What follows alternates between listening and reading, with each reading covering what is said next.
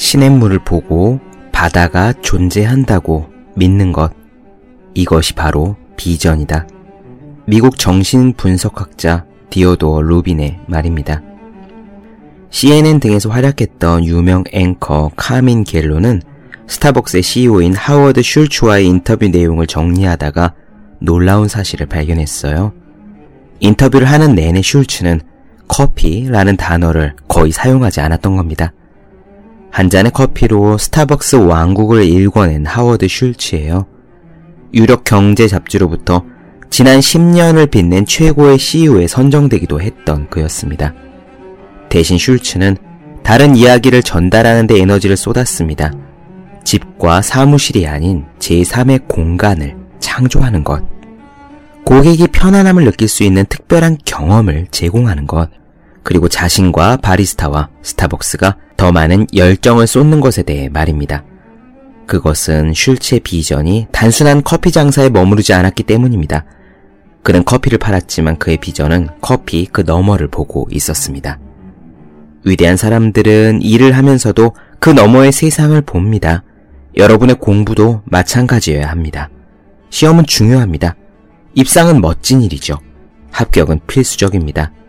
그러나 여러분의 비전은 그 너머를 향해 있어야 합니다. 공부를 통해 시험과 입상과 합격을 거쳐 여러분이 이루고자 하는 세상을 보고 말하고 생각해야 합니다. 그것이 여러분이 공부를 하는 진정한 이유이기 때문입니다. 365 공비타민 당신은 반드시 그 너머를 봐야 한다의 한 대목으로 시작합니다.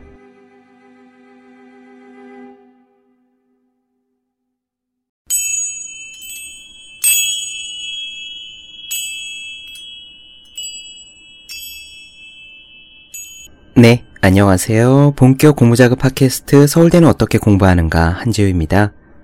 우리는 지금 무라카미 하루키의 에세이 그러나 즐겁게 살고 싶다를 나누어 드리는 중입니다.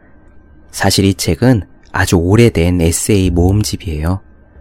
하루키의 에세이 그리고 단편 소설들이 여러 출판사에서 번역이 되었거든요. 그래서 이 책에 실려 있는 글이 다른 책에도 실려 있고 막 그런 식이 많습니다.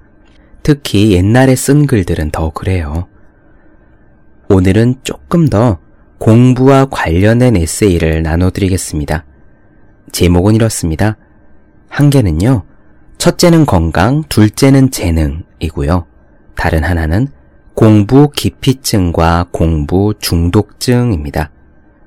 제목만 들으면 사실 다소 무거워 보이죠? 같은 제목으로 시사 잡지에 칼럼을 쓸 수도 있을 것 같습니다. 요즘 학생들의 문제가 어떻다라면서요. 하지만 하루키 에세이는 조금 다릅니다. 제목은 저런데 내용은 뭔가 훌훌 다른 쪽으로 날아가 버립니다. 어떤 의견을 제시하는 것도 아니고요. 하지만 다 읽고 나면 뭔가 각자 생각할 만한 거리는 있는 것 같습니다.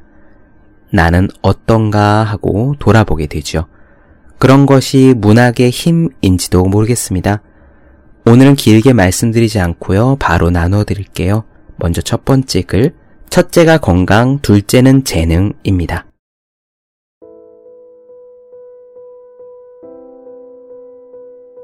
첫째가 건강, 둘째는 재능이란 게 나의 좌우명이다.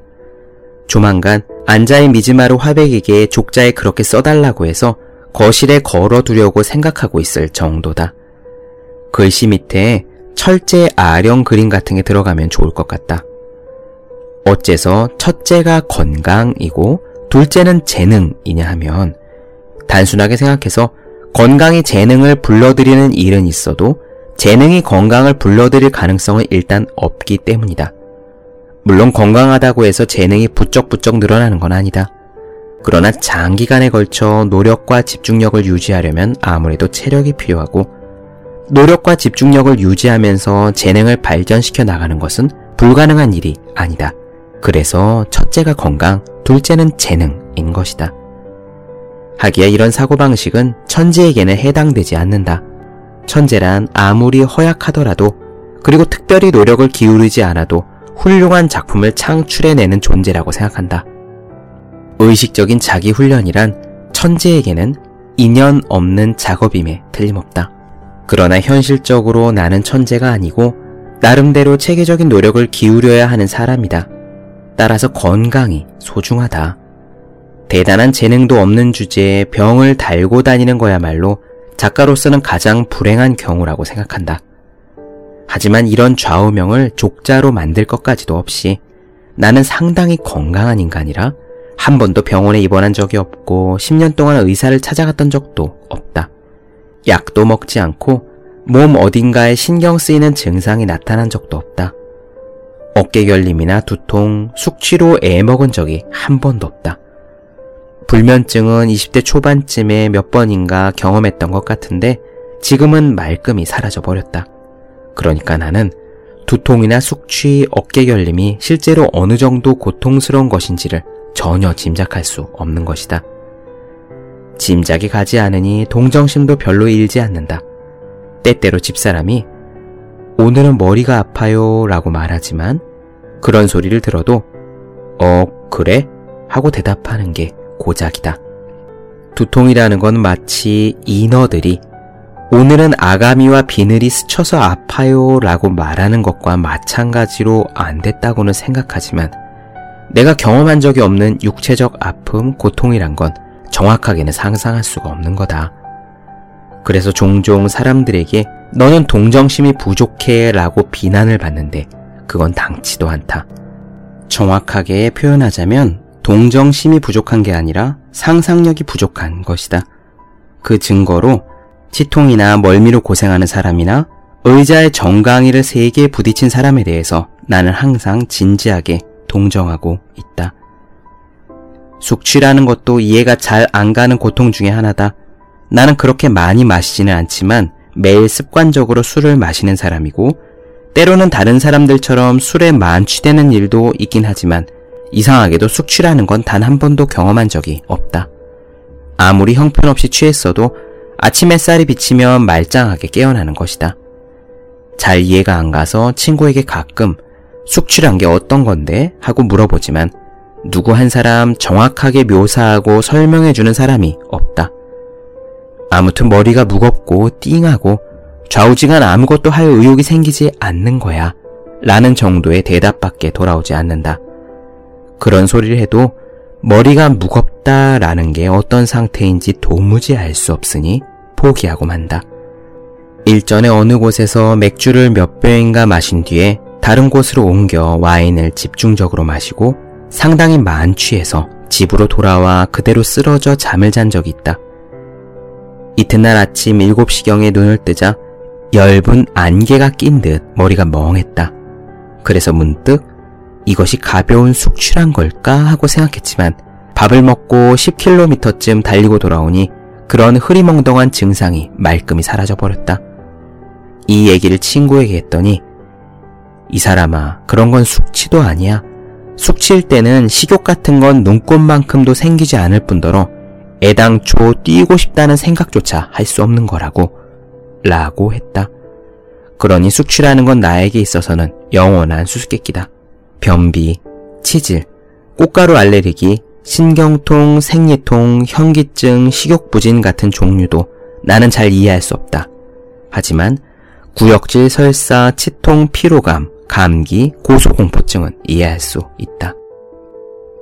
그러나 이해하고 못하고를 떠나서 건강하지 못한 사람들끼리 아픈 데 대해서 이야기를 나누고 있는 것을 옆에서 듣고 있는 건 당사자들에게는 미안하지만 무척 재미있는 일이다.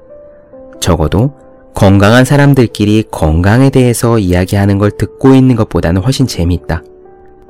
그건 분명히 이야기를 하고 있는 사람들이 지닌 공감대의 질이 높기 때문일 거라고 생각한다. 네, 어떻게 들으셨습니까? 저는 하루키의 저 좌우명에 진심으로 동의합니다. 내용은 물론 꼭 그 내용만은 아니지만요. 건강이 우선이고 그 다음에 재능이고 공부고 있는 거라는 거. 가끔씩 컨디션이 안 좋을 때가 있어요. 꼭 몸살까지 와서 열이 나고 하는 것은 아니지만 그냥 축축 처지는 거죠. 만성 피로감 같은 것인지도 모르겠습니다.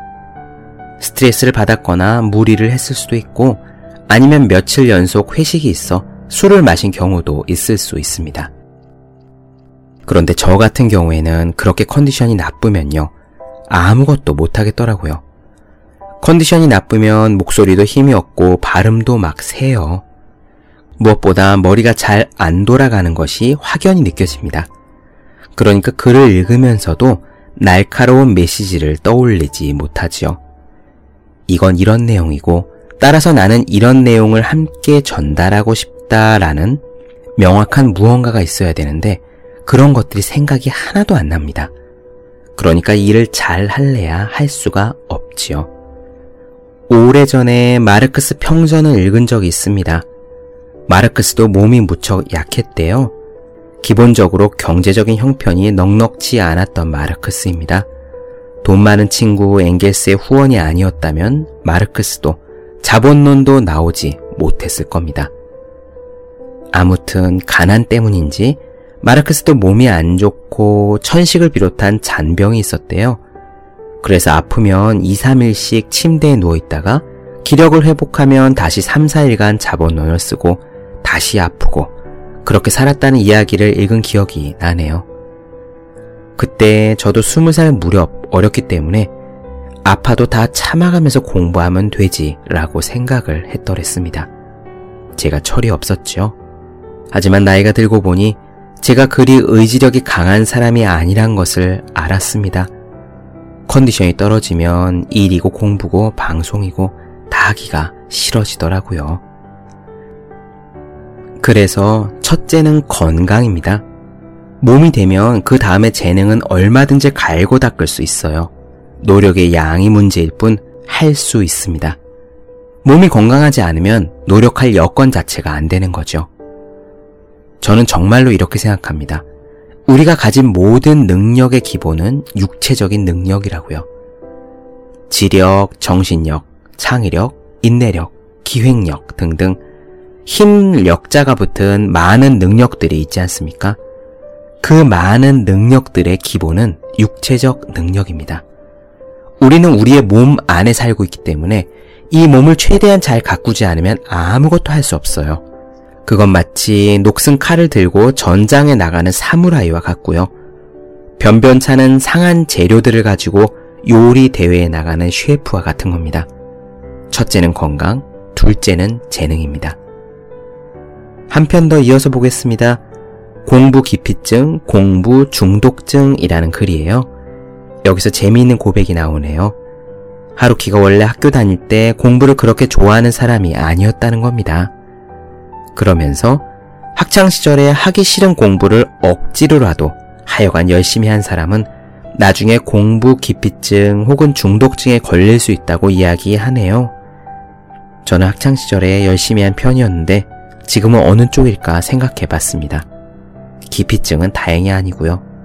그렇지만 하루키의 표현대로 좌우지간 뭐든지 공부하지 않으면 안정되지 않는 스타일도 아닌 것 같습니다.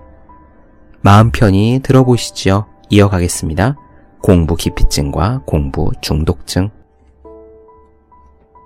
세상에는 크게 나누어 다른 사람에게 무언가 가르치기를 좋아하고 그것을 잘 하는 사람과 다른 사람에게 무언가 배우기를 좋아하고 그것을 잘 하는 사람이 있다고 생각한다. 물론 양쪽 다 잘하는 사람도 있고 양쪽 다 못하는 사람도 있겠지만 대충 처음에 말한 두 가지 타입으로 나뉠 것이다. 나는 어느 쪽이냐 하면 배우기를 좋아하는 타입으로 다른 사람에게 무언가를 가르치는 데는 전혀 소질이 없다. 그러니까 강연 의뢰라든가 문화교실에 소설 작법 강좌를 맡아달라는 의뢰 같은 게 들어와도 언제나 사양하고 있다. 세상에서 뭐가 불행하니 어쩌니 해도 가르치는 게 서툰 사람이 남에게 무언가를 가르쳐야 할 때만큼 불행한 일은 없다. 나한테 소설 작법을 배운 사람이 훗날 도대체 어떤 소설을 쓸지를 상상하는 것만으로도 머릿속이 복잡해진다. 가르치는 쪽도 불행이지만 배우는 쪽 역시 대단히 불행한 것이다. 미국의 대학에는 문학 창작과라는 게 있어서 작가가 학생들에게 소설 쓰는 법을 가르친다. 나도 실제로 본 건 아니므로 정확하게 말할 순 없지만 대략 10명 내외 학생들이 일주일에 한 번쯤 모여서 자신이 쓴 단편 소설을 발표하기도 하고 거기에 대해 토론을 하기도 하는 모양이다. 그리고 교수인 작가가 학생들의 작품을 체크하고 고쳐 쓰기 위한 충고를 해준다고 한다. 이 시스템의 장점은 학생들이 전업 작가와 접촉하여 실전적인 충고를 받을 수 있다는 것과 작가의 수입이 안정된다는 데 있다. 교수로서 할 일은 그리 많지 않으니 작가는 여가 시간을 자신의 창작 활동에 쏟을 수도 있다. 나에게는 펑 무리한 얘기지만 가르치기를 잘하는 작가와 배우기를 잘하는 학생들이 만나 하나가 되면 그 나름대로 효과는 나타날 것이다. 대학의 강의실 같은 데서 어떻게 소설 쓰는 법을 배울 수 있겠느냐라는 일부의 의견은 너무 편협한 생각이라는 생각이 든다. 사람은 다양한 곳에서 무언가를 배워가는 법이고 그 장소가 대학의 강의실이라고 해서 부적당한 건 아니다. 하긴 나 자신은 학교란 곳을 그다지 좋아하지 않았고 공부도 열심히 하지 않았을 뿐더러 상당히 반항심이 강한 학생이었다. 중학교 때는 선생님에게 매를 맞았던 기억밖에 없고 고등학교 3년은 마작을 하거나 여학생들과 놀러 다니는 사이에 지나갔다. 대학에 들어가서는 운동권으로 그것이 일단락 지어질 무렵에는 학생 신분에 결혼을 해버려서 그 후로는 생활에 쫓기느라 지금 생각해보면 꼼짝 않고 엉덩이를 붙이고 앉아 공부를 했던 적이 전혀 없다. 특히 와세다 대학 문학부를 7년 동안이나 다녔지만 이것만큼은 정말 자신있게 말할 수 있는데 무엇 하나 거기서 배운 게 없다. 와세다 대학에서 얻은 것이라곤 아내뿐인데 배우자를 발견했다고 해서 그 점이 교육기관으로서의 와세다 대학의 우위성을 입증하는 건 전혀 아니다. 내가 매사에 배우기를 좋아하게 된 것은 대학을 나와 이른바 사회인이 되고 나서부터다. 어쩌면 그것은 학창 시절에 정신없이 놀기만 했기 때문인지도 모르고 원래 성격상 학교란 제도가 맞지 않아서였을지도 모르며 아니면 원래 나라는 사람은 자발적으로 무언가를 하는 것에서 가치를 찾아내는 타입인지도 모른다. 그리하여 일하는 틈틈이 짬이 나면 내가 좋아하는 영어 소설을 열심히 번역하거나 친구에게 불어를 배우거나 하면서 지냈다. 그 뿐만 아니라 일하면서도 의식적으로 사람들의 행동을 관찰하거나 이런저런 사람들의 이야기를 주의 깊게 듣고자 노력했다. 남의 이야기를 듣는 건 꽤 재미있다. 세상에는 다양한 사람들이 있고 여러 가지 사고방식이 있다. 개 중에는 과연 그렇군 하고 감탄하게 만드는 생각도 있고 전혀 무의미하고 바보 같은 생각도 있다. 그러나 아무리 무의미하고 바보 같은 생각이라고 해도 잘 들어보면 그 나름대로의 가치 기준 위에 확고하게 성립되어 있는 것을 알 수 있다. 여하튼 먼저 한 걸음 물러나 이야기를 들으려고 하는 태도를 보이면 대개 사람들은 비교적 정직하게 마음을 열고 얘기를 해준다. 당시에는 소설을 쓰겠다는 생각 같은 건 전혀 없었지만 훗날 소설을 쓰는데 이런 학습 경험은 무척 도움이 되었다. 이런 건 대학에서는 배울 수 없는 것 중에 하나다. 이건 내 생각이지만 젊을 때 지나치게 공부를 하면 어른이 되어 공부 기피증에 걸리게 되거나 반대로 공부 중독증에 걸리게 되는 건 아닐까? 공부 기피증이란 학창시절에는 무턱대고 그저 공부만 하다가 사회에 나온 다음부터는 뒹굴뒹굴하며 텔레비전만 보는 증상이고 공부 중독증이란 좌우지간 뭔가를 공부하지 않으면 진정이 되지 않는 증상이다. 뭐 어차피 각자 자기가 사는 인생이고 세상 사는 방식이니까 아무래도 좋지만 내 개인적인 생각으로는 어린 시절에 실컷 놀았던 사람 쪽이 훨씬 좋다.